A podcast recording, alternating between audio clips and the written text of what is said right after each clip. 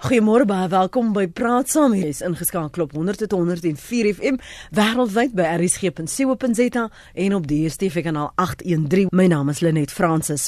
Die Zimbabwese minister van vervoer, Joram Gambo, het ontken dat daar enige politieke redes was vir die opskorting van vlugte tussen Zimbabwe en Suid-Afrika oor die naweek en dat dit enigstens te doen het met die diplomatieke verleentheid wat Grace Mugabe, die Zimbabwese presidentsvrou vir albei lande geskep het.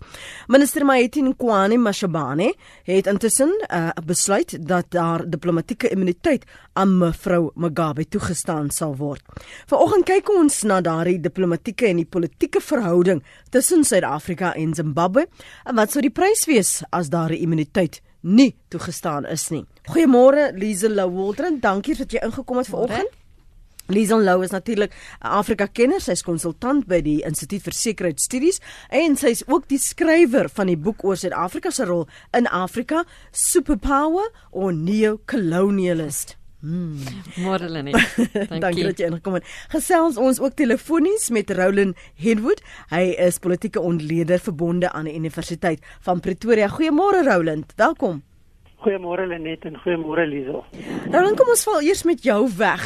Wat sou die situasie wees as immuniteit nie aan Grace Mugabe toegestaan is nie? Want dit klink vir my asof daar 'n balanseringstoertjie was. Wie moet gelukkig gehou word? Ja, dis altyd een van daai komplekse keuses wat regerings voor te staan kom, die belange van jou eie burgers partykeer selfs wat in die oë van die reg verkieslik is teenoor die belange van state teenoor mekaar. En ek dink die kwessie hier is ehm um, indien daar nie immuniteit toegestaan is nie, sou dit beteken dat die premier, die presidentsvrou van Zimbabwe sou in Suid-Afrika moes agterbly sodat hofverrigtinge en ondersoeke hanteer kan word. En ehm um, dit weet ons uit Zimbabwe dat die president en sy familie is nie baie gedienstig vir die reg nie hulle gaan definitief nie wil hê dat sy in 'n ander staat voor die regstelsel te staan moet kom nie. En en so hulle gaan druk plaas en en en alles doen wat hulle kan om dit te verhoed. En en die die kwessie wat hulle voorhou is die kwessie van soewereiniteit en die kwessie van nie inmenging en die kwessie van die aantasting van die waardigheid van 'n ander staat. Alhoewel dit hier gaan om 'n individu en die gedrag van 'n individu is dit iets wat heeltemal agterweë bly in hierdie debat So die die die kwessie van Zimbabwe is ons is onaantastbaar en ons gaan nie dat julle ons op hierdie manier hanteer en eintlik verneder want dit is die woorde wat dan gebruik gaan mm. word. Die stilte wat dit vooraf gegaan het voor hierdie besluit van uh Mashebani was dit om tyd uit te koop om te besluit wat sou die strategie wees? Waarskynlik was dit meer 'n kwessie van ehm um, almal is onkant gevang met die gebeure Ek dink die die wyse waarop dit baie vinnig 'n uh, groot storie in die pers geword het, dit was iets ook bygedra daartoe. En dan ook om te daar was ander kwessies wat hanteer is. Almal se aandag was op die mense wat die SADC beraad bywoon, die hoofvlak mense wat aangekom het. So ek dink is maar 'n kwessie van 'n klomp goed wat gelyk gebeur het. Hierdie was heeltemal onverwags en en dan natuurlik die reaksie waarop wat daarop gevolg het was redelik vel geweest en baie wyd geloop. En en dit is waarom die aanvanklike reaksie gelyk het asof dit stadig was. Ek dink 'n ander rede is waarskynlik omdat daar ook gekonsulteer is om te sê maar wat kan en wat kan nie in hierdie stadium gebeur nie, want dit is ook 'n regstegniese kwessie. Mm. Gaan nie net oor politiek nie. So daar was waarskynlik konsultasie met die regskonteks, maar ook dan op 'n baie hoë politieke vlak oor wat nou hoe hanteer ons dit. En as jy tevrede gaan nou vir jou kans gee Liesel om daarop te reageer. As jy tevrede in die wyse waarop dit uh, benader is en waar ons nou is en wat was dan nou die oorwegings? Jy het nou gesê dis regs tegnies, maar toe sy hier was en die beweerde voorval plaasgevind het, was sy hier in 'n nie amptelike hoedanigheid. Moes dit 'n faktor wees? Ek dink dit was ongetwyfeld 'n faktor en behoort te wees. Ehm um, die soos wat ek verstaan was dit 'n private besoek Ehm um, een, een van die mense het gisteraand in 'n program waar deelgeneem het gesê dat daar's aanvanklik nie eers 'n kennis gewees van haar besoek en hoe sy by OR Tambo ingekom het nie. Sy is hanteer deur die ehm um, ons die die ambassade vir die hoofkommissariaat van Zimbabwe.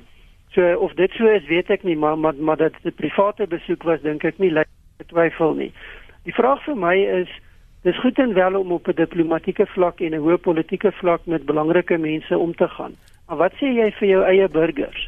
Dat hulle kwessies, probleme van mindere belang is, dat dit maar geïgnoreer kan word. Ehm um, daar was nog sover geen reaksie van die regeringskant af in die rigting van wat ek van weet van van van kom ons noem dit maar die slagoffer van mevrou Mugabe se tirade nie.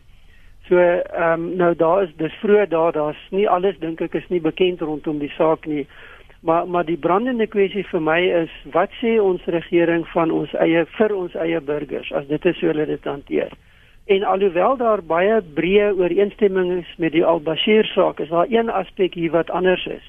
En dit is dat Al-Bashir het nie in Suid-Afrika opgetree asof dit sy eie huis is waar hy kan maak en breek sover dit binne breë konteks gebeur nie. Ek sê nie dis goed om dit te doen nie. Hmm. Maar mevrou Mugabe het in Suid-Afrika ingekom en gemaak en breek um, en sy het 'n geskiedenis daarvan.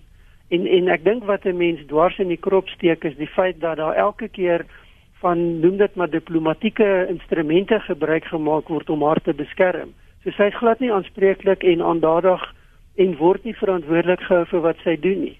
En dit is onaanvaarbaar. Ons kan nou net terugkeer na wat diplomatieke immuniteit dan nou so impliseer en kan jy maar soos jy nou net reggewys het maak 'n breek in 'n ander land soos jy wil en jy weet daar gaan nie vervolging wees nie. Ja, dit is so ek sê met uh Roland Saam dat uh jy weet dit die Zimbabwese regering en Robert Mugabe het al baie gewys dat hulle in hulle eie land nie veel respek het vir die reg nie. Nou kom sy hier en dink 'n mens kan net willens en wetens so optree. Ek moet sê oor jou vraag rondom, jy weet, was daar uh waarom het dit so lank gevat om hierdie immuniteit die die verklaring uit te reik rondom die immuniteit? Ons het teen Vrydag um op goeie gesag soort van gehoor dat daar ehm um, konflik was tussen Fikile Mbalula en Maite Nkwana Mashabane want mense sal onthou die eerste verklaring van Fikile Mbalula sy sou gaan aanmeld. Sy sou gaan aanmeld. Mm. en hy ons weet hy praat sommer vinnig soort van sonder om enige wat te raad pleeg. En uh, maar in elk geval Ehm um, in, interessant vir my was ook die stelling uh die verklaring wat Sadek toe uitgereik het. In die laaste sin sê sy we agonized over this decision. Nou dit is nie iets wat uh politici sommer maklik in 'n amptelike verklaring sê nie, maar dit wys hoe moeilik dit dit tog maar was um om hierdie besluit te neem rondom immuniteit want ons sien nou die die uh, uiteinde daarvan daar gaan nog baie reperkusies wees soos in die Al-Bashir geval. Ek meen ongelukkig hierdie Sadek beraad um wat eintlik eers aan die einde van die week afgeskop het. So dis baie duidelik dat Kruis Mugabe nie hier was vir die SADC beraad nie. Is maar toevallig en nou kan ons regering en uh, die uh departement kan dit nou soort van koppel aan die beraad. Maar ehm um, Al-Bashir was ook hier tydens 'n beraad ehm um, en hy het ook die wet oortree in die sin van hy was iemand wat deur die internasionale strafhof gesoek word Grace Mugabe was hier sy die uh, uh, wet oortree. Sy is uit die land gesit. Nou die interessante vraag ook vorentoe is om te sien uh gaan sy ooit weer terug toegelaat word in Suid-Afrika? Want gewoonlik as 'n mens byvoorbeeld 'n ambassadeur is en jy het uh, was in 'n motorongeluk of iets of jy het iets verkeerd gedoen en jy diplomatieke immuniteit uh, word jy dan nou uh, kan jy die land verlaat? uh maar sover ek weet ek is nou nie 'n regskenner op hierdie uh, vlak nie maar sover ek weet uh, kan jy dan nie weer sommer net terugkom nie so gaan Grace nou kan waar gaan sy nou uh haar inkopies doen en haar hare laat doen en haar dokter sien en haar kinders kom besoek en so aan want ek neem aan sy's baie in Suid-Afrika. Hmm. Miskien moet ons gou net vinnig vir ons oproepe neem dan Roland praat oor wat hierdie ehm um, diplomatieke immuniteit watter soort vrywaring dit vir jou gee uh, in enige land waar daar daardie soort inkomste bestaan. Ek dink die basiese beginsel is dat hierdie is gevestigde praktyke wat oor 'n baie lang tyd ontwikkel het. Dis nie iets wat jy kan maak aanpas net soos wat jy lus het nie. En die onderliggende beginsel is dat alhoewel jy diplomatieke status het en selfs immuniteit geniet, beteken dit nie jy mag die wette van die gasheerstaat waar jy jou bevind oortree nie. Jy is veronderstel om binne die konteks van bestaande wette en aanvaarbare gedrag op te tree. En daarom ook dat regerings kan beswaar maak en kan aandring dat 'n diplomaat teruggeroep word indien hulle nie op 'n aanvaarbare wyse optree nie. So so hierdie is nie 'n vrypas om net te maak en breek soos wat jy lus het nie. En ek dink dit is die die misverstand wat nou geskep word en en die ongelukkigheid van dit wat nou gedoen word. Is die indruk word geskep dat as jy diplomatieke immuniteit aan iemand gee, daai status toestaan, dan kan hulle doen wat hulle wil en skotvry daarvan afkom. Hmm. En en ek dink baie belangrik wat Liesel sê, wat is die langtermyn implikasies hiervan? Want dit kan beteken dat sy nie weer in die toekoms so maklik hiernatoe kan kom nie of dat mense nie gewillig gaan wees om haar toe te laat nie. Nou ek kan nie my indink dat die Suid-Afrikaanse regering dit gaan doen nie, want hulle het net nie daai manier van optrede teen Zimbabwe as ons terugkyk wat die verhoudinge hmm. is nie. Maar, kan... maar, maar dit het langtermyn implikasies en 'n mens moet bewus wees daarvan. Daar daar's vir my 'n tweede dimensie en dit is dat diplomatieke immuniteit gaan nie noodwendig En en ek wil my nie hier op 'n regstegniese terrein begewe nie want dis nie my spesialiteit nie. Maar ek dink nie dit skort ander regsprosesse noodwendig op nie. So hierdie kan 'n baie komplekse situasie word om op die langtermyn te hanteer veral vir die Suid-Afrikaanse regering. Hulle gaan hulle self in waarskynlik al hoe moeiliker omstandighede bevind solank as wat hierdie persoonlikheid en hierdie tipe gebeure met haar geassosieer word ook binne Suid-Afrika. Miskien dan op daai noot verwys na advokaat Wilspies van uh, Afriforum wat gesê het dat in tye van die aanranding van Gabriella Engels was daar geen sprake dat uh, mevrou Mugabe op 'n amptelike besoek hier was nie dat hulle um, hierdie saak verder gaan neem. Hulle gaan byvoorbeeld kapsie maak oor daardie besluit om diplomatieke immuniteit aan haar toe te staan en daar gevra dat dit hersien moet word. So ons kan nou-nou daaroor verder gesels. Kon nie eens op die lyn is in die Suidkamp. Jy wil ook praat oor die immuniteit kon nie môre. Môre lê net jou gaste. Ja, baie dankie vir hierdie onderwerp. Dis iets vir my gaan werk of so kort as moontlik hou. Ek wil net graag by jou gaste hoor. Die wet op die diplomatieke immuniteit en voorregte. Word dit nagekom? Dit is die vraag. Word word die wet daar toegepas of nie? My vraag kortliks, is is die immuniteit slegs van toepassing normaalweg op staatshoofde of ook op die presidentsvrou? Ek dink ons kan nou algemeen aanvaar word dat Grace Mugabe was nie hier vir die amptelike uh SADC beraad nie. Sy het gekom vir mediese ondersoeke. Dit is net vir my baie vreemd dat die regering, wel, dit is seker nie vreemd nie want die verhoudinge tussen Suid-Afrika en en Zimbabwe moet seker onderhou word. Maar ek dink tog as ons dan kyk na die wet op diplomatieke immuniteit en voorregte, as dit verbreek word, jy het nou gepraat van die hersieningsaansoek En ek dink sou hierdie saak dan nou geheel en al uh binne 'n regeringskonteks nie verder gevat word nie.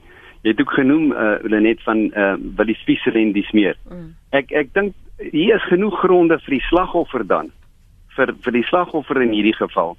Indien die NVG dan op 'n aanklag vir aanranding weier om te vervolg, dan word die vervolging gaan ingestel gaan word. En uh, wanneer hulle daardie sertifikaat uitreik, is is die pad oop vir daardie private vervolging. Kan die gaste vir ons sê uh, wat wat is die moontlikheid van hierdie en en wat sou dan gebeur om Grace Mugabe terug te kry in Suid-Afrika? Okay, Goeiedag. Dankie vir daarvoor om net in gedagte hou. Albei gaste het gesê hulle is nie kenners op die gebied nie, so hulle gaan vanuit hulle ervaringsveld sommer daaraan raak. Ja, Lenet, ek dink ehm um, Sover ek verstaan van vorige berade en ook van werk in die buiteland en so aan, ehm um, as daar dan nou so beraad is dan vooraf kry die uh hele afvaardiging, die delegasie dan nou ehm um, is kom op amp op 'n ampsbesoek en het dan in 'n mate immuniteit. So amper soos 'n kombers immuniteit vir almal. Amper soos 'n kombers en dit is nou juis waar die Al-Bashir kwessie so interessant was omdat ehm um, daar was hy was 'n staatshoof op besoek. Ehm um, maar dit het nie gegeld nie. Daar was nie die diplomatieke immuniteit so so so sogenaamde die uh ehm um, diplomatieke immuniteit het ons howe besluit. Hy het nie gegeld weens uh omdat hy hier vir die AU beraad was nie. Hy was nog steeds hy moes gearresteer geword het. So daai soort van ja, kombers eh, immuniteit en dit is wat die minister nou in haar ehm um, verklaring ook probeer sê, is sy was hier as deel van die SADC uh, beraad. En uh, dink ek weet soos ek sê ons howe het eintlik al daarop uitspraak ge gelewer dat daar is nie daai uh daai soort van immuniteit as dan nou as deel van die delegasie kan ek amper sê nie. Roland? Ja, ek wil saamstem. Ehm um, gewoonlik kry 'n delegasie immuniteit. Ehm um, dit dit sluit as diplomate dit kry, soos ek dit verstaan, gaan dit ook die familie van die diplomaat wat in 'n gasheerstaat is, gaan dieselfde beskerming geniet. Maar dit beteken nie dat mense, soos ek net nou gesê het, kan doen wat hulle wil nie. Dis egter baie belangrik om daarop te let dat 'n regering moet protes aanteken teen bepaalde gedrag en dan moet die die sturende staat, met ander woorde Zimbabwe, se persoon wat hier is, wat immuniteit kry, gaan toestemming gee dat daai persoon se immuniteit opgehef word in die geval van diplomate. Dit het 'n redelike sterk invloed en hou vas in daai ding. Wat in Suid-Afrika dit anders maak op die stadium is dat die immuniteit deur die Suid-Afrikaanse regering toegestaan is na die aankoms van 'n persoon. So so die persoon se aankoms en en besoek hier val buite daai konteks. Ja. En ek dink dit is waarom daar hier ander aspekte is wat waarskynlik deel van 'n regsproses kan wees. En dan baie belangrik anders as in ander state in SADC die praktyk is in Suid-Afrika baie sterk gevestig as 'n konstitusionele staat waar die regbank al reeds uitspraak gegee het oor die misbruik van immuniteit in die Al-Bashir geval en gesê het maar dit geld nie. So daar is 'n presedent in Suid-Afrika geskep wat waarskynlik die die die die geval van Grace Mugabe anders maak as wat mens net in die normale gang van sake sou kry. En en daarom dat ek voorsien dat hierdie is nie die einde van die pad dat sy het nou immuniteit gekry en sy is land uit en dis nou klaar nie hierdie kan 'n ander verloop neem op die langer duur. Kan ek dan vra na aanleiding van wat Connie gesê het indien die NVG sê wel daar is nou 'n klaar uitspraak gelewer, ons gaan nie dit verder ondersoek nie, dis nie nodig nie, sy immuniteit die ruimte wat dit laat vir privaat vervolging, gaan dit dan ook in teenstelling wees met dis die reg van 'n private persoon of 'n individu teenoor ehm, 'n um, regeringswetgewing, regeringsbesluit? 'n Mens sal moet sien hoe dit gaan uitspeel. Dit dit raak heeltemal binne die konteks van die reg. Ek wil my nie daar uitspreek nie. Ehm um, ek ek dink net wat belangrik raak hier is gegeewe wat ek gesê het oor die feit dat daar reeds 'n presedent is in die Bashir geval. Kan daar natuurlik 'n volgende aspek hier ter sake kom en dit is die verhouding van 'n Suid-Afrikaanse burger en noem dit maar die aansprake van 'n Suid-Afrikaanse burger teen ja. haar eie regering. En en en dis 'n ander aspek wat wat nog nie baie aandag gekry het nie, maar dit gaan volledig binne die konteks van die regsproses loop en en ek wil my nie daaroor uitlaat nie. Baie dankie vir die aanhou Hugo. Kom ons hoor wat het jy op jou hart môre? Goeiemôre. Man, ek wil net vir jou paneel vra. Ehm um, kyk, ek glo nie hier gaan enige ietsie kom van ons regering af nie. Ek meen dis 'n amper kwessie van jy poep teen donder weer. Maar wat ek net wil wil vra is wat is nou die afsnypunt vir hierdie amnestie wat sy gekry het? Geld dit nou vir ernstige misdade soos moord of amper moord of ehm um, sy heeltemal gevry waar hy of sy? Hmm. Ek luister by die radio. Goed, dankie daarvoor. Ehm um, Rudy, môre? Môre, uh, Lenet. Uh, ek het also pas ook verneem dat die twee twee uh, paneellede is nie regs regsmense nie. Ja. Maar in elk geval ek gaan maar nou 'n uh, uh, kans wagen vir 'n vra as daar ooit 'n uh, moontlike sukses uh, volle einde ten opsigte van 'n siviele eis sien dit daarna nou uh, uh, sodanige eis nou van uh, uh, jy weet wat reeds gemaak is van die ander gewys is. En dan is ek net 'n bietjie bekommer dat uh, uh, ons staan insider na hierdie saak kyk Mm -hmm. Ons ken nie die die dametjie wat betrokke is se se se se se se geskiedenis of dan nou uh uh haar haar kan van die saak. Ons sien dit nou net great nou oor tree en, en ons is nou great om van 'n hof te kry in Suid-Afrika. Nou dit kan ek sien gaan gebeur nie. Daar's klaar diplomatieke immuniteit nou toegestaan. En uh, ek stem nog al saam, dis dis dis high profile people en uh, die, die die regering uh, moet moet maar red waar dit rede is soos hulle maar altyd in die verlede gedoen het. Maar ek is bietjie ek is 'n bietjie bekommerd uh, oor hierdie uh, victim, hierdie slagoffer. Uh, uh ek wonder of of die koalisous werd is. Uh ons sal natuurlik uh, ga, uh, op 'n later stadium meer agtergrond kry oor sou daar so so veel met met hierdie saak nou voortgegaan word, dan sal ons dan dan sal ons seker nou agterkom uh, of hierdie model wel 'n model wat okay, professor in die praktyk wat in elk geval hou net vas, hou net vas. Nee, moenie weggaan nie, Rudy. Nee, moenie weggaan nie. Of of sy nou 'n model is of nie 'n model is nie. Kom ons plaas jou in haar skoene. sou dit 'n saak maak of jy 'n visserman is of nie 'n visserman is nie. Dit wat gebeur het, um, is nie ongeldig nie. Ek sien ek sien wat uh, ek stem volkome saam die aanranding uh, sien ons een kan ons sien nie uh, of of 'n uh, grace uh, ook beserings in die proses opgedoen het nie. Uh, sy was omring deur 10 plus minus 10 veiligheidsbeamptes. Uh ons polisie word hier in 'n geweldige swak lig geplaas. O, dit dit dit is regtig 'n skreeuende skande. As ek nou hier op iemand se toon trap, hier wat ek nou is, binne minute daag die twee polisiewyne hier op om my te arresteer. Uh nou, ek weet nie, so uh, dat die polisie regte nie uh, hulle het eintlik uh, ek wil nie daai lelike woord gebruik nie, maar hulle het hulle naam krater gemaak. Uh dit is maar my punt. Goed. OK. Kom ons praat.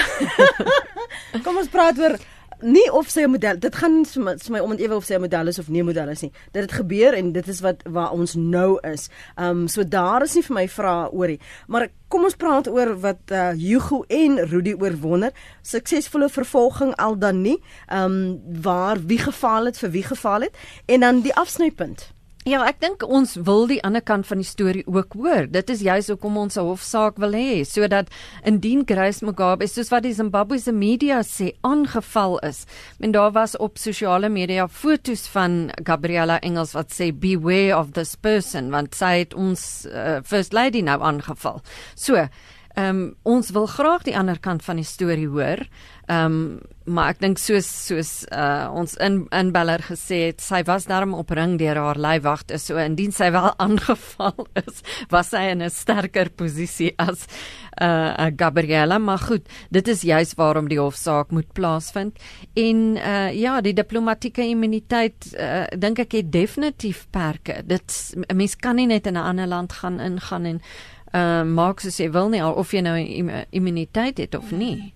Weet ons in die verlede of nou um, want ek dink jy goed verwys na as jy byvoorbeeld vir ondersoek sou word vir moord of dit 'n vrypas is in en of daar 'n geskiedenis is in ander lande waar daar wel suksesvolle vervolging was, was het sy deur 'n staat of 'n uh, um, privaat vervolging Roland? Daar was al suksesvolle vervolging, maar daar's 'n klomp voorwaardes. Die eerste een is dat die regering wiese diplomaat die beskuldigde is moet sy immuniteit ophef. So dit kan wees dat die regering moet self sê ek hef die immuniteit wat my burger het op. En en belangrik hier is die beginsel dat dis nie vir iemand anders om te besluit nie. Ons doen dit self. Ehm um, dan is daar baie spesifieke beperkings, ernstige misdrywe smokkel van dwelms, um, die smokkel van mense, kinders veral. Dit is goed wat diplomatieke beskerming onmiddellik beëindig. So so daar is sulke voorbeelde en daar was al suksesvolle vervolging. Maar ek dink jy moet 'n mens baie onderskei. Diplomate is gewoonlik mense wat baie versigtig gekies opgelei, hulle het 'n baie lang loopbaan, hulle is vertroud met die beginsels en ook die verwagtinge om as 'n diplomaat op te tree. So ek ek dink nie mense moet pas op om te gaan argumenteer dat die, die beginsel van immuniteit is iets wat wyd misbruik word om mense skerp dit is dief. Um diplomate is baie professionele mense, fyn opgevoede, opgeleide mense, hoogs gekwalifiseer. So in die reël tree hulle op soos wat 'n mens van hulle sou verwag. Die die kwessie van immuniteit is maar om erkenning te gee, maar ook om beskerming te gee dat hierdie mense hulle werk kan doen sonder enige beperkings en sonder inmenging of onnodige inmenging. Maar daar is gevalle waar mense die vryheid misbruik of die beskerming probeer misbruik en en dan is daar gevolge. En en alhoewel dit nie algemeen is nie, is daar heelwat voorbeelde van diplomate wat selfs voor hof gedaag is wat skuldig bevind is en wat gestraf is. Baie belangrik is dat 'n regering van wie die diplomaat so skuldig bevind word, gaan natuurlik onmiddellik ook stappe neem en gewoonlik is dit baie ernstige stappe. Jy word onthef, jy word uitgeskop, jy gaan nie weer jou loopbaan is tot 'n einde.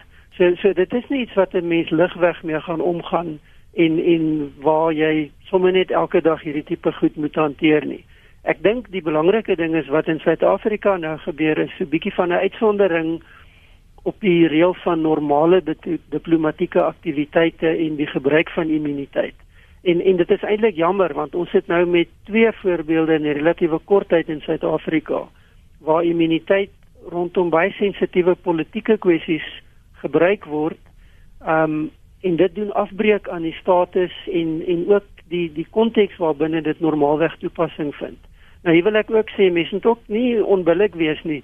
Um, ek beny nie die amptenare wat hierdie besluite moes neem beide in die geval van Bashir en van Mugabe nie want want die politieke konteks en en die politieke sensitiwiteit sensitiwiteite is baie hoog in beide hierdie gevalle. Hmm vinnig aan jou kant vir ons ons luisteraars? Ja, ek stem absoluut saam. Ehm um, ek het vir die program vir hulle net gesê ek voel eintlik so jammer vir die diplomate wat nou so lank al organiseer aan hierdie SADC beraad, net soos die AU beraad was in 2015 in Junie 2015. Dit's 'n baie belangrike beraad vir Suid-Afrika omdat ons nou die voorsitter word vir van SADC vir die volgende jaar. Ons neem oor van Swaziland. Ehm um, ek meen daar's baie belangrike kwessies rondom SADC, politiek, ekonomies en nou is hierdie hele uh, beraad weer eens oor skadu deur iets wat ek kan myself net indink die Suid-Afrikaanse regering selfs 'n bietjie um in die verleentheid stel. Uh ook die feit dat daar was protes buite die saal uh, uh waar die konferensie plaasgevind het deur nie regeringsorganisasies, oppositiepartye. Dit is iets wat glad nie, wel, bitter min eintlik in ander SADC lande plaasvind uitsondering byvoorbeeld die DRK, hulle is gewoond aan mense wat protes in die strate aanteken, maar ehm um, die weer een soort van 'n klein uh, kan ek amper sê 'n uh, aantuiging teen Suid-Afrika. Julle is tog maar te demokraties en kyk julle howe wat hulle doen en kyk wat doen die oppositie. Dit is ongelukkig. Ek meen dit is gelukkig so dat Suid-Afrika is 'n stewige demokrasie met stewige instellings. Dis 'n voorbeeld vir die res van die kontinent, maar uh, soos president Jacob Zuma in die parlement gesê het so ruk terug wanneer hy nou rondreis dan sê ander mense vir hom maar dit is 'n skande wat in jou parlement gebeur. So weer eens is daar hierdie soort van vinger word gewys na Suid-Afrika. Ons wil tog nou nie na julle toe kom vir 'n beraad nie want kyk wat gebeur. Hmm. Maar wat is die boodskap wat met hierdie besluit ons uitstuur aan die diplomate wat hier is en veral diegene wat hierdie beraad bywoon? Hoekom sou hulle so angstig daarna kyk? Ja, daar is natuurlik baie ehm um, van Suider-Afrika en van die res van die kontinent elite presidente, hulle kinders, hulle familie wat hier ehm um, woon, ehm um, eiendom besit uh van die ryk staatshoofde in Gabon en, en elders selfs sover as Libië weet ons het Gaddafi destyds eiendom besit so jy weet daar is ehm um, baie belange hier Uh en en ja, dit is miskien 'n positiewe boodskap om te sê, goed, julle kom nou hier na Suid-Afrika toe, maar um trap aan net aan julle spoor. Hmm. Kom ons hoor gou vinnig wat sê Willie Spies. Uh, Willie baie dankie dat jy ingebel het môre. Môre. Môre. Net as jy Willie nie is Jacques van Soukop. Ekskuus, Jacques, hou net vir my aan dat ek gou met Willie okay. praat asseblief. Dankie, Jacques. Willie, praat gerus môre. Môre. O nee, dankie. Ek het julle het my eintlik gebel, maar ek sal ek sal graag praat. Ehm um, uiteraard het Afriforum kennis gegee reeds dat mm. ons met 'n hersieningsproses gaan begin. En eh uh, die hoofstukke is eh uh, in die proses om voor te berei eh uh, en ons hoop om so teen die einde van die week of vroeg volgende week hersieningsaansoek uit te reik. Dit gaan hier oor diplomatieke immuniteit wat verleen is. Diplomatieke immuniteit uh, kan verleen word in sekere gevalle. Dit is algemeen erken en dit dit, dit word ook in die internasionale reg aanvaar maar dit moet dan binne die grense van geregtigheid wees. Dit moet binne die grense wees van basiese menseregte. 'n persoon kan hom nie skuldig maak aan grove menseregte vergrype en dan aanspraak maak op sy diplomatieke immuniteit om dit vry te spring nie. So ek uh, ek is redelik opgewonde dat eh uh, uh, wanneer Wolf daarna kyk uh, die besluit van die minister van buitelandse sake tersyde gestel kan word en dat die regsprosesse teen Grace Mugabe weer kan voortgaan Een van die luisteraars, ek dink Rudy het daarna verwys en ek sou graag by jou wil weet of daar 'n president is waar eh, wat geskep is of hier het dit se hier of elders in die wêreld waar suksesvolle siviele uh, uh, vervolging wel plaasgevind het.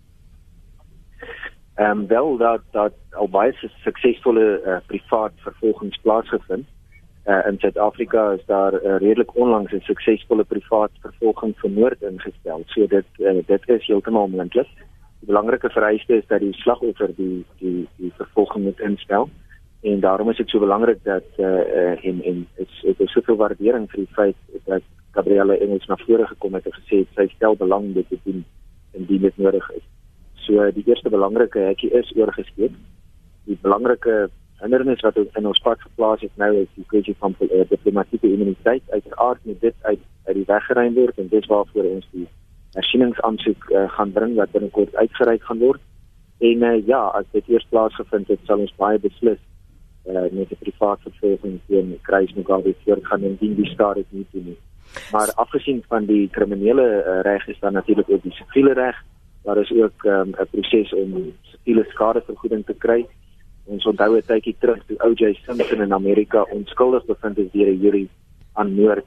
Ehm um, is was daar 'n siviele geding wat gevolg het en in siviele geding is hy wel om dit so te stel skuldig bevind of of uh, bevind dat hy onregmatig opgetree het en verantwoordelik was vir die dood van sy vrou en daar was ten minste 'n siviele aanspreeklikheid uh, vir O.J. Simpson. So die geregtigheid uh, die die reg is 'n interessante stelsel. Hy hy baie kante, hy baie hoeke, hy is 'n tweesnydende swaard. Ehm um, en baie keer as jy uh op een plek wegkom, draai jy vas op 'n ander plek. Ons is daar te verbind om al die moontlike weë wat bestaan te gebruik en uh uit te te pas uh, tot voordeel van Gabrielle en ons. Kan ek net gou vra dan help ons om te verstaan die moontlike scenario's wat kan uitspeel as daardie hersieningsaansoek nie slaag nie die immuniteit die is nog steeds ja. in plek. Wat dan? Ja. moet eh, wat is die volgende ja, stap dan? En dan ook wat is die implikasies daarvan? Word moet sy hierheen kom? Um veral hoekom sy hierheen as daar sekere wetgewing is wat immuniteit verskaf en sê goed jy mag nou nie hier kom nie want dit was nou die laaste donker wolk om jou. Help ons om dit bietjie beter te verstaan voordat ons na ons luisteraars gaan? Ja. Wel die belangrike is uh, dit is absoluut noodsaaklik dat ons hersieningsaansoek suksesvol wees. As die besluit van um, die minister van internasionale betrekkinge nie tersyde gestel gaan word nie en die immuniteit bly staan dan loop Grace Mugabe ongelukkig skotvry weg uh, van vervolging. En dan is daar niks wat ons kan doen nie, nie krimineel nie ook nie seksueel nie. Want die immuniteit vry waar daar ook van seksuele aanspreeklikheid. So dit is die dit is die ehm um, die gevaarlike deel daarvan. Ek is egter redelik uh, vas oortuig dat ons 'n uh, redelike vooruitsig op sukses het om die immuniteit tersyde te laat stel en die immuniteit tersyde gestel kan word. Dan heropen die polisie se plig om die misdaad klaar te ondersoek om die justisie aan die nasionale vervolgingsgesag te gee en die nasionale vervolgingsgesag het dan um, in 'n posisie om te besluit of hulle vervolging wil instel of nie instel. As hulle vervolging instel, uiteraard kan daar 'n lasbrief vir arrestasie uitgereik word om uh, mevrou Mugabe te dwing om voor 'n hof te verskyn. Alternatiefelik um, kan die NPA besluit om glad nie te vervolg nie en dan word 'n sertifikaat uitgereik wat bekend staan as 'n nolli prosequi hmm. sertifikaat en die oomblik wat dit uitgereik is het Gabriella uh, uh, 90 dae tyd om 'n uh, privaat vervolging in te stel. Nou uh, uiteraard is dit dan die die die roete wat gevolg sal word. Ehm um, so eerste stap is die tersydestelling, die tweede stap is die NPA, die NVG se besluit oor vervolging al dan nie. Indien hulle vervolg goed en wel, dan doen hulle die werk. Indien hulle nie vervolg nie, dan sal ons voortgaan met 'n nolli prosequi sertifikaat en 'n vervolging deur Gerinel.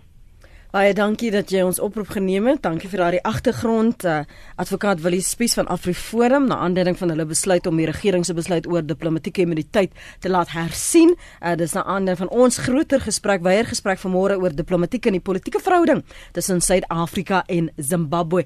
En dankie Jacques dat jy vir my aangehou het. Gaan voort. Dis 'n plesier. My tweede naam is mos maar geduld en die woord sê daarom die wat laaste sal eerste wees.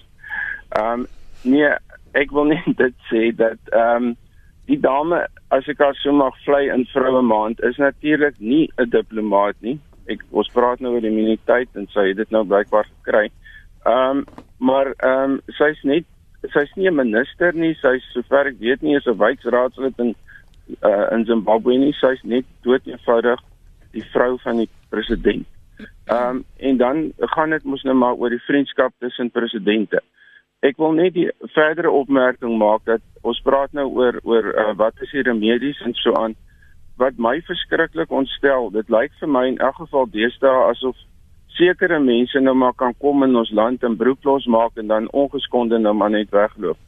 Uh dis die een ding. Die ander ding is elke keer wat ons nou so 'n besluit van die regering uh moet ehm um, 'n challenge as ek dit so mag stel, dan kos dit vir ons as die belastingbetaler miljoene miljoene wat op ander maniere ons het soveel sosiale probleme en ekonomiese probleme waar daai geld gespandeer word.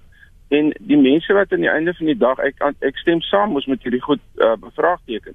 Maar ons boere in die howe en die mense wat lekker lag bank toe is jou jou regsplegende mense. Ehm um, en in die belastingbetaler bly die die en en die armes bly aan die die rekening betaal. Ehm um, dit is vir my net eenvoudig totaal onaanvaarbaar. Dis dit, dit ek weet nie of die publiek dit besef nie maar elke keer as die staat aangevat word en hy moet verdedig, betaal ons vir daai saak, niemand anders nie. Baie dankie vir jou mening daar, Johan. Ons luister. Hallo, Lenet. Ja, Johan. Ja, oor die ander ding is ek uh, uh hierdie is my absolute politieke ren is heeltemal reg vir my so. En welkom of jou gaste wat daar is en Connie wat en soos Rudy ook, ek stem heeltemal met hulle saam, hulle sien altyd 'n positiewe uh gemiddelde uit, uitkoms. Jy het ook groen gras op die uh, op die land, jy het ook 'n kaboutertjie wat ook dalk môre ons uh, model gaan wees. Maar ek wil altyd vra nou die regverdige sak. Ek weet nie hoekom sy nou so opgetree het nie, mevrou Mugabe nie. Want uh, kyk, uh, diktators koop hulle die geld um, in hulle eie lande is uh, swak daaraan en hulle sal altyd in 'n mate aan die einde van die dag kry. Maar ek wil nou nie vir Willie ek wil nou nie in verkeerde kant van Willie Spies of die Bulldog uh, Gerry Nel wees. Kyk, daar gaan jy weer kom. Want dan sal daar regverdigheid plaasvind. Maar net 'n tong in die kies. Net om wat hierdie situasie vir jou in op 'n eenvoudige manier vir ons gewone mense op op straat te kan sê, is amper soos jy mag die die beskuldige wat ook uh, iemand aangerand het in in uh, die magistraat vra vir hom, "Word jy as jy skuldig? Het jy hom aangerand?" Ja. Word jy dit is 'n 1000 rand boete, né? Nee? En hy sê dan die die sê die magistraat die uh, 1000 rand boete of uh, uh, 100 dae tronkstraf toe sê die hier uh, vir die here agbare, ter agbare maak dit sommer 2000 rand dat hoef ek nie weer te kom nie. En dit is die dinges uh, as ons as gewone mens nou hierso is 'n meisie van ons land en ek dink dit is onregverdig teenoor haar. Miskien het sy ook onregverdig opgetree. Ons kan mos nou nie heeltemal weet dat uh, sy nou nodig gewees het om aan te rand. So ons moet altyd 'n balans vind tussen uh, optrede want as een op verkeerd optree dan 'n ander rede. Okay. Aan die einde van die dag. Goed. Moet daar regverdig wees teenoor ons Suid-Afrikaners. Dankie Johan. Regverdigheid teenoor alle Suid-Afrikaners. Anoniem skryf hier op ons webblad kort 'n boodskap van 'n oud ambassadeur en opleier in diplomatie. Diplomatieke immuniteit gaan hoofsaaklik terug na die Weense konvensie van 1815. Immuniteit beskerm die diplomaat as boodskapper. Diplomaat of staatshoof se gevolg wat saam met hom reis geniet dieselfde beskerming. Dis Grace, dis nou mevrou Mugabe was duidelik nie deel van die gevolg wat saam met die staatshoof gereis het nie. Wat 'n refleksie op die staatsmanskap van Suidelike Afrika. Zim weet haar gevraagd was onbesgedrag, skus tog was onbeskaafd en onaanvaarbaar, maar omdat sy van Zimbabwe is, is hulle skynbaar bereid om die lewens van baie mense te benadeel ter ondersteuning van die wet van die oerwoud optrede. Geskok skryf, die uitgangspunt is dat niemand bo die wet verhewe is nie. Geen mens is meer of minder werd as 'n ander mens nie. Die oortreding is dat sy 'n mens aangerand en beseer het en nie wie die persoon was nie. Ek is toenemend geskok oor hoe mense onder die dekmantel van diplomatie hulle eie basse hier wil red en ons land na 'n Pisang Republiek laat lyk. Die wêreld kyk met groot oë en maak hulle eie afleidings en ons kan dit nie bekostig nie. Dit alles dra by tot ons rommelstatus, skryf geskok. Ons praat verder met Lize Lou Wodren, Afrika-kenner en konsultant by die Instituut vir Sekuriteitsstudies en ook Roland Henwood, politieke ontleder verbonde aan die Universiteit van Pretoria. Roland, na aanleiding van wat ons luisteraars sê, die menings hier op ons sosiale media, waar plaas jy nou die die voet, die verstandhouding tussen Suid-Afrika en Zimbabwe. Ons het hierdie tydvak gehad uh, toe Mbeki die president was van stille diplomatie.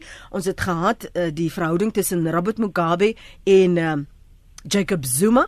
En nou is hier waar hierdie besluit gemaak is en waar die minister van uh, internasionale betrekkinge en samewerking, Mayete Nkwane Mashabane sê they agonized oor hierdie besluit. Ja, ek dink die as as ons teruggaan histories ehm um, na van 1994 af is die verhoudinge tussen Suid-Afrika en Zimbabwe is ek ek dink mense kan dit beskryf as verhoudinge op 'n goeie voet. Ehm um, maar daar is baie spanning en daar was al reeds van die begin af was daar spanning en insidente gewees wat die verhoudinge tussen die twee regerings versuur het. Ehm um, ek ek dink daar's 'n baie keer 'n persepsie dat dit gaan net goed in in Suid-Afrika kondoneer alles wat in Zimbabwe gebeur en en dit is nie die geval nie. Die die verhouding is 'n gespanne verhouding en en daar's voortdurend insidente wat wat die verhoudinge tussen die twee regerings ehm um, versuur. En en dan dink ek ook ten spyte weer eens van die persepsie uh, my verstaan in elk geval is dat daar selfs op 'n persoonlike vlak en dit het begin by president Mandela, dit is voortgesit met president Mbeki en selfs met president Zuma was daar tye van van erge persoonlike spanning tussen hulle en veral president Mugabe. So so op die oog af 'n goeie verhouding, 'n funksionele verhouding, maar definitief nie ons gunsteling of beste bilaterale verhouding op die stadium nie. Ja, ek dink ehm um, ek ek stem heeltemal saam. Daar dit is 'n uh, maar 'n op en af uh verhouding uh, as ons nou kyk na die geskiedenis. Natuurlik voor die einde van apartheid was ZANU-PF en die ANC vennote. Ehm um, daar's baie sterk bande, daar's persoonlike bande tussen Suid-Afrikaanse politici en ander politici in ZANU-PF. So ehm um, mens moet dit nie uit die oog verloor nie, maar ek dink ehm um, as ek nou 'n diplomaat was van Suid-Afrika kon 'n mens die saak uitmaak om te sê goed. In die volgende jaar is Suid-Afrika nou ehm um, die voorsitter van SADC. Zimbabwe gaan nou in 'n moeilike tyd uh in en die hele streek is daarvan bewus in die sin dat Robert Mugabe is nou 93. Goed, ons het nou al baie gepraat oor wanneer hy nou aftree, maar uh, uh aftree of teruggeroep word daarbo. Ehm um, maar daar is verkiesings in 2018. So en ons ons verwag regte groot probleme in Zimbabwe. Die ekonomie is nog steeds heeltemal ineengestort goed uh en die geldeenheid mm. en so en so. Op ekonomiese vlak is daar baie wat Suid-Afrika eintlik moet doen, maar nie doen nie. Um om 'n uh, soort van die die situasie te ontlont. Um en en maar die politieke probleem nou die ander kwessie is Emerson Mnangagwa wat die visiepresident is die uh baie mense dink die opvolger hy is hier in Suid-Afrika vir mediese behandeling. So as hy uit die prentjie uitkom en sê nou nie ons weet nou glad nie wat gaan gebeur of wat is sy situasie nie.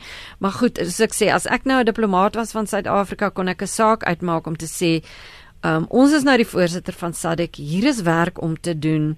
Eh, Zimbabwe is staan letterlik nou op die randjie van 'n uh, reuse uh, of 'n afgrond of dit kan beter gaan as die 2018 verkiesings nou met 'n ander ZANU-PF kandidaat goed uh uh jy weet goed afloop. So ehm um, en dan natuurlik is daar uh, miljoene uh, Zimbabweërs in Suid-Afrika as die situasie dan nou nog verder in duie stort kan daar uh, meer vlugtelinge wees. Nie net uh, mense wat uh, ekonomiese immigrante is nie. En ehm um, is een van ons grootste handelsvennote nog steeds in uh Suider-Afrika. Ek meen Suid-Afrika het soos ek nou gou-gou kyk na die syfers voer omtrent 2 miljard rand se goedere uit. Groot ehm um, dan onbalans wanbalans. So daar daar soos ek sê as ek 'n diplomaat was of Suid-Afrika se se punt uit uit uit ons regering se oogpunt sou moes verduidelik dan dan is daar daar is definitief rede om te sê ons moet soveel as moontlik hierdie krisisse probeer ontlont maar goed ehm um, soos ons vroeër gesê het dit is dit gaan nou nie daaroor dit is nou maar net die regering se se argument. Hmm.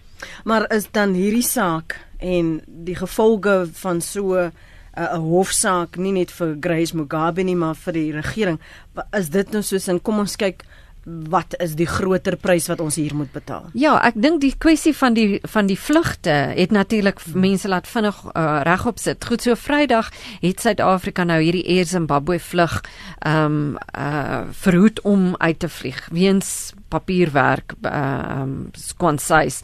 Maar dit is dit is uh, dit lyk duidelik asof dit betrok daar die Grace die Grace Mugabe saga daarbey betrokke was. So en toe onmiddellik het Zimbabwe gereageer en Suid-Afrikaanse vliegtye kon nie uitvlug nie. Daar's 9 vlugte elke dag van Suid-Afrika as Suid-Afrikaanse SA vlugte. So ehm um, dit kan groot groot skade wees. Ehm um, in op verskeie vlakke indien die verhouding nou heeltemal tot 'n stilstand kom en uh en Muga Robert Mugabe wat die wat alle besluite neem in daai land anders as hier. Ehm um, nou uh Suid-Afrikaanse maatskappye uitskop, Suid-Afrikaners in Zimbabwe uitskop, jy weet dit dit kan baie ernstig raak dink ek. So dis ongelukkig waar ons dit vir nou laat, maar soos julle albei vroeër vanmôre uitgewys het, die reperkusies, die gevolge van net een besluit, uh soos Ed Mergelin dit was in in en vir soos uh, die minister van internasionale betrekkinge nou sê, gaan dit nie daar bly nie. Dis dalk een besluit maar dat dit soveel soveel um gevolge. Baie dankie vir jou beskikbaarheid dat jy ingekom het Lize Lou Water. Baie dankie ook Roland dat jy vanmôre beskikbaar was. Waardeer jou insigte soos altyd. Roland Henwood is politieke ontleder verbonde aan die Universiteit van Pretoria en Lize Lou Water is Afrika kenner. Sy's 'n konsultant by die Instituut vir Sekuriteitsstudies en sy is skrywer van die boek oor Suid-Afrika se rol in Afrika, Superpower on neo-colonialist. Ek dink daar's mense wat nou dit sal wil lees. Dankie vir die inkom.